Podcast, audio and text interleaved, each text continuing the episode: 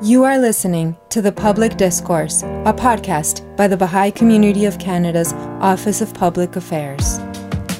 This episode is part of the mini series Rebuilding Together, where we reflect on the principles that can help us to build a post pandemic society. This conversation features me, Laura Friedman, talking with Cyril Cromwell, Learning and Development Manager at the Youth Research and Evaluation Exchange at York University, and Kyle Schmalenberg, a freelance filmmaker and student in counseling psychology. We explore the current conversation on race and identity and consider how principles of justice, oneness, and equality can help us to overcome the divisions between us and them.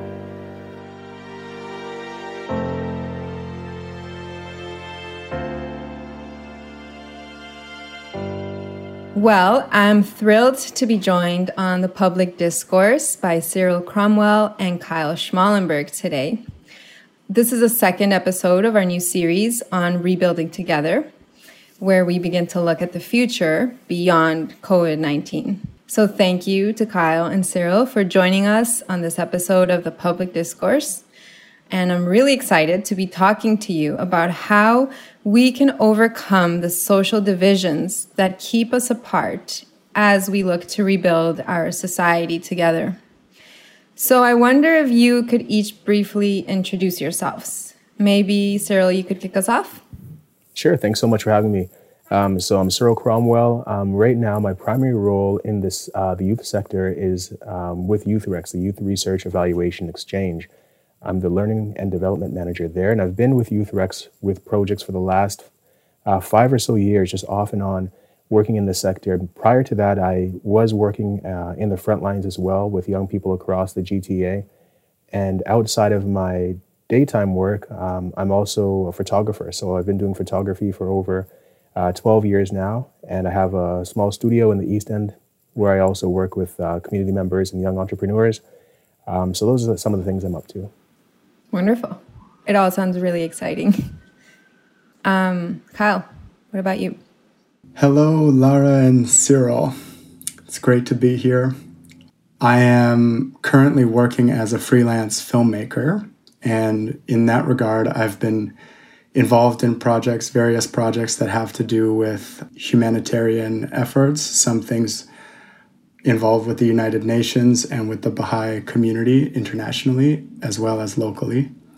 Um, most recently, I've been working on a feature documentary about gender equality in Baha'i communities around the world, and we're very excited for that to come out. But in addition to being a filmmaker, I'm also completing my master's of counseling and psychotherapy.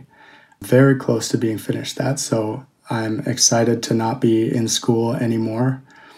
And in addition to filmmaking and school, doing my master's, I've been focused a lot for the last five, six years um, doing youth based and community service work in a neighborhood in Toronto called St. Jamestown. And in that neighborhood, I've been working with other youth, facilitating uh, children's programs and junior youth programs and service initiatives aimed at youth as well. So, Kyle, as you know, we have all been deeply affected by the growing public consciousness of systemic racism and by the renewed efforts of many people to reshape social structures. And I know that you have been involved in community based efforts, as you said, to promote a dialogue on race and identity. So, where does your inspiration come from to do this work? And what concepts and principles do you think are important for us to navigate these conversations? I'll try to answer that first question first. Sure. Um, where does my inspiration come from to do this work? Well, as I think about it, working with youth and junior youth and children, that whole demographic of our society, it really highlights the parts of society that are lacking, I think when we look at what young people are concerned with, what they have learned, what they value, and so on, it teaches us a lot about what is implicit in our society and our culture. But it also shows us where values are evolving from generation to generation. So, in part, inspiration for me comes from serving with a population that is inherently filled with hope and potential, just as young people are. Another thing that motivates me to promote and have dialogue on race and identity is seeing how people I know around me react to the growing consciousness of systemic racism and overall lack of justice that pervades our everyday. So it always comes down to me to answer the, the second question, thinking about what concepts and principles that are important for us to navigate, um, you know, these conversations. To me, it always comes down to the recognition of humanity's inherent oneness. For me, that's the foundation because, you know, when we have a deep understanding of this really simple phrase, the oneness of humanity, and we act based upon it, we can find a remedy for all of the social ills that we have. Recognizing our oneness, you know, it leads to equality of all sorts. If I see myself and you as equal, mm-hmm. I'm a man, you're a woman, that helps us move forward in terms of gender equality. If I recognize my oneness with somebody from a different culture or a different ethnicity, that helps us see what's common rather than what's different, and we can also move forward away from prejudice. You know, it, it leads to exploring a true understanding and practice of justice as well. And I think understanding our inherent oneness allows us also to see each other as contributors to the societies that we're building and the, and the world that we're stewards of. And it also helps us see us as potential helpers, right? Not just seeing each other as contributors in a negative way, which is sometimes the case. And then, of course, a couple other things that I really always have to focus on and, and try to develop within myself are the principles of patience and understanding. To be able to, first of all, work with youth. If anybody has ever worked with youth and children, you know that patience is definitely required. But for anybody that's also been in one way, shape, or form involved in conversations or actions around reshaping societal structures, mm-hmm. you know that these things weren't built overnight. Our systemic issues weren't created overnight. And it stands to reason that they won't be dismantled or changed overnight either. So, patience for me is an absolute must. But then also understanding. I don't think we can overvalue understanding. And I use that term broadly, but motivation, all motivation, is rooted in understanding. If we don't understand why we would do something or why something is the way it is, then then how could we be moved to do anything, right? We can't be motivated to do anything unless we understand what those actions will yield, right? Right. Well, you spoke about patience that is required in this work with youth. And so this is a great segue. Because, uh, Cyril, I wanted to ask you you help youth serving organizations, right, in their work to serve young people more effectively. So, what is your source, or what is the source of your inspiration to work with these youth serving organizations? And also, what, what ideas do you think are helpful to these organizations that are trying to help young people to challenge, uh, for example, racism that exists in their communities? Yeah, thanks for that question. So, working with young people, again, it was really encouraging, really um, energizing or re energizing, and felt purposeful because you're supporting other human beings in a very important developmental stage of life where they are exploring their interests and their contributions to society.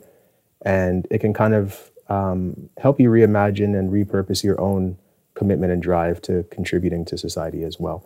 Um, but when I left the frontline youth work a couple years ago and I started working directly with youth workers and organizations, um, I found that my passion, my inspiration came from supporting other youth workers. Um, as a youth worker, I experienced a lot of um, challenges in the sector itself, but I found that um, not only were the voices of young people and the humanity of young people sometimes underestimated and undervalued by those that were in administrative positions and positions of authority, but that also was experienced by the youth workers themselves. And so when I started working with youth serving organizations, I wanted to find space to build capacity to support other youth workers in doing their jobs and also to be able to identify and speak to some of those challenges that they're experiencing. So my inspiration is coming from a sense or a desire to be advocating and to move systems to change and to be accountable for the injustice that they keep reproducing, even if it's um, not necessarily intentional, because we have the greatest of intentions. We want to help. But if we position ourselves as the helper and the other person as the helped, that's kind of the crux of this whole conversation of the us versus them.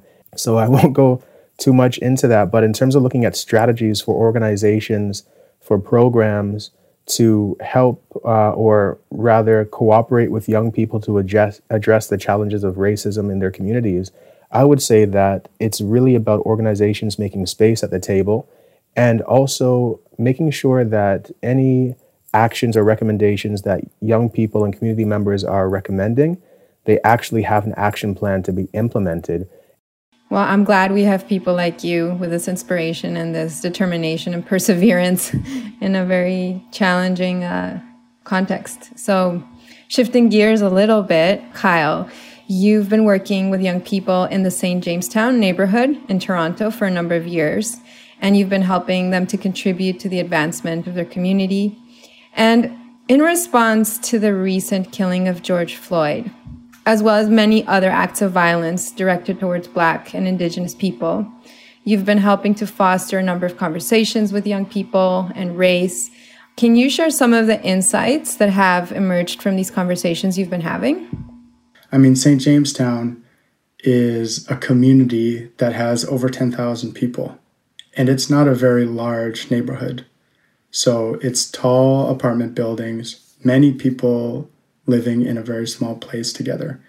And the majority of that population are what we would call newcomers, newcomers to Canada. So they're immigrant families, they're black people, they're brown people, they're religious people. You know, we don't have to think too hard about what their experience in a predominantly white secular society is like. A lot of the conversations that we have in the neighborhood activities revolve around this concept of a twofold moral purpose. On the one side, this purpose is to grow spiritually and intellectually as individuals. And on the other side, it's to contribute to the betterment of society. And that's also a simple a simple phrase, but it has deep implications because we know that none of us exist outside of our environment. None of us are separate from our environment. And our environment is the way that it is because it's made up of individuals like us. So it's kind of like these two sides feed into each other.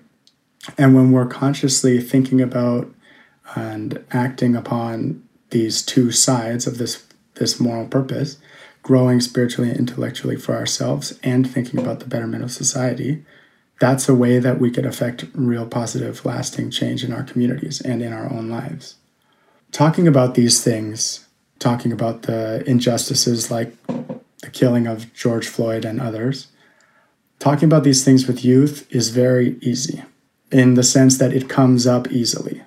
Because young people are in a time in their lives when their eyes are opening up to the social forces that exist around them. They're seeing for the first time perhaps in their life, they're starting to critically critically think about the values that they're taught at home and how those values are contradicted by the wider society. The world over, youth are the drivers of change because of this energy that inherently comes with being young. There's a freshness and a boldness. So imagine you combine a fresh, bold energy with a strong sense of morality or a strong sense of right and wrong, and a strong sense of justice I mean, just just take a glance at history. This is how every revolution ever formed. They're not being driven by children. They're not being driven by the elderly. They're being driven by youth who are being awakened to the way that they they're they're being driven by youth that are being awakened to the problems of their society and they want to change it. So um, earlier on in the pandemic, I mean, everybody was getting shut in, and then a lot of things were were popping up in the news. A lot of things similar to the death of George Floyd and so on. And it seemed like the dominoes were all falling. So a friend and I decided that it would be a good idea to bring together a group of people who are similarly concerned with these things and perhaps even have thoughts and questions to bring them together into a sort of group consultation and see what we could all learn from one another. But it became clear to me that a lot of people, first of all, don't know how to absorb what they're seeing and what we're experiencing. They have questions, but they are, are crippled by not knowing how to ask those questions. Prejudice is something that is rooted in ignorance and, I think, fear. When you're ignorant about something and you're fearful about what it means to look into that, even to try and understand it more, you just become more and more entrenched in your own problematic beliefs. What did you learn from that experience? That it's okay to not have answers. Because if, if you have a question and you're able to ask that question and you don't have an answer, then the only other thing left to do is to listen, right? And listening is is invaluable in these times. If you if you want to learn something, you really really have to listen. So I, I find it really inspiring to hear, you know, these experiences that you've had at the community level with youth at the grassroots. And I know that Cyril has a lot of experience there too, as well as in more institutional places. And so, Cyril, I've been thinking about intergenerational healing and the power of that, that, that lies behind that. And so, in your work, what are you hearing from youth leaders and social workers on how we can collectively overcome challenges of race, inequality, and violence? because this is clearly a problem that cannot be solved only by one group in society, right? It involves all of us. So, what are you learning about the role of youth in the process? And how do you think mentors and older people can support these efforts of young people for race unity? If we're looking at the history of struggle um, that's been successful, it's always, in my opinion, in my observations, intergenerational. Um, we have many layers. And if we're struggling against one another, it's not very productive. I will say that in every society and every culture, we do have individuals that are more self seeking and serving than community focused. And when we get disappointed by leadership that uh, are in positions of power and also seniority, not only in ranking, but also age, we look at the older generation and we're like, oh, you guys sold out. You guys didn't do anything. You guys are just playing the game because you want to make sure your mortgage is paid and you have those nice cruises, you know, when the ships open again, um, rather than struggle for your community daily. And so we often see that the those on the front lines are those that might have a little bit more proximity to the consequences of the injustice in terms of police brutality and experiences directly because you're in the streets maybe more because you're more active and you're going to different places and your social circle and your social meetings you're encountering this uh, quicker. And if we're looking specifically at um, the context of the black community and we're thinking about how important for black and indigenous community in terms of culture um, intergenerational harmony is um, in terms of a connection, not just with the generations that are present with you in life, but a connection with the generations that have gone before you. Uh, in terms of some of these understandings of your interconnections with all that there is. Um, you can look at a youth program, for example, like rites of passage programs that really encourage a space and a place for young people to walk a journey that's not only about connecting with legacy and dynasty, but also about carving a new way forward. So I think looking at some of those models can really help us as we're looking for ways forward to bring intergenerational contributors to the struggle together to work in harmony. Thank you. What you shared kind of takes me into the next question for Kyle around, you know, the, the power of sharing stories, telling stories, uh, whether it is through the music that we put out or what we t- ascribe to. And I know, Kyle, you are also a filmmaker and a storyteller. And obviously, the stories that we tell about ourselves are incredibly important. And sometimes the stories that we tell leave out large parts of the population and are, in a sense, one sided. So, what kinds of new stories do we need right now? it's not hyperbole to say that stories change people's lives because they literally do every single day. That's why, for example, the news is so powerful. That's why social media is such an overwhelming force today. But in an unjust society, the stories that we're told as citizens tend to distort the truth or show parts of a picture. And they perpetuate these falsehoods that ultimately reinforce the very things that uphold the unjust society. And stories like that can literally make somebody hate themselves or hate their own people because that's how powerful stories are. But at the same time, this power, the power of stories is not inherently negative. It's negative if we use it to be negative. Just like any power, it can be wielded for for good or for evil, to say it simply. And a really good example of a powerful story in my own life. I recently, in conversation with my grandfather, found out that, in fact, we were slaves. And before Bermuda, we were slaves in some other island in the West Indies.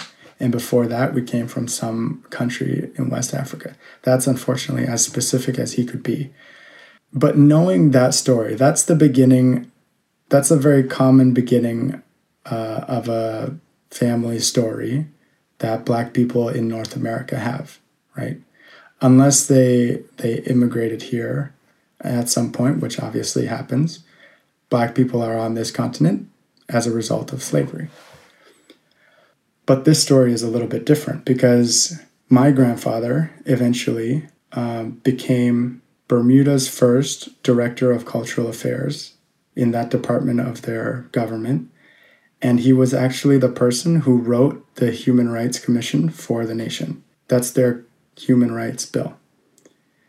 So, thinking through this story, my family went from people living in Africa, living their own lives in Africa, to being stolen and brought to another country as slaves, to eventually being freed from slavery, but having to live in a segregated society, and then to not only government workers within that society, but the person who writes down the human rights bill for all the citizens of that country. That is a story that is tremendously powerful, right? You know, there are many lessons that you could take from that story. And the most obvious one is how somebody, through education and resilience, can achieve a status of, of quite a lot of influence, right? And be a force for positive change within an entire community, an entire country.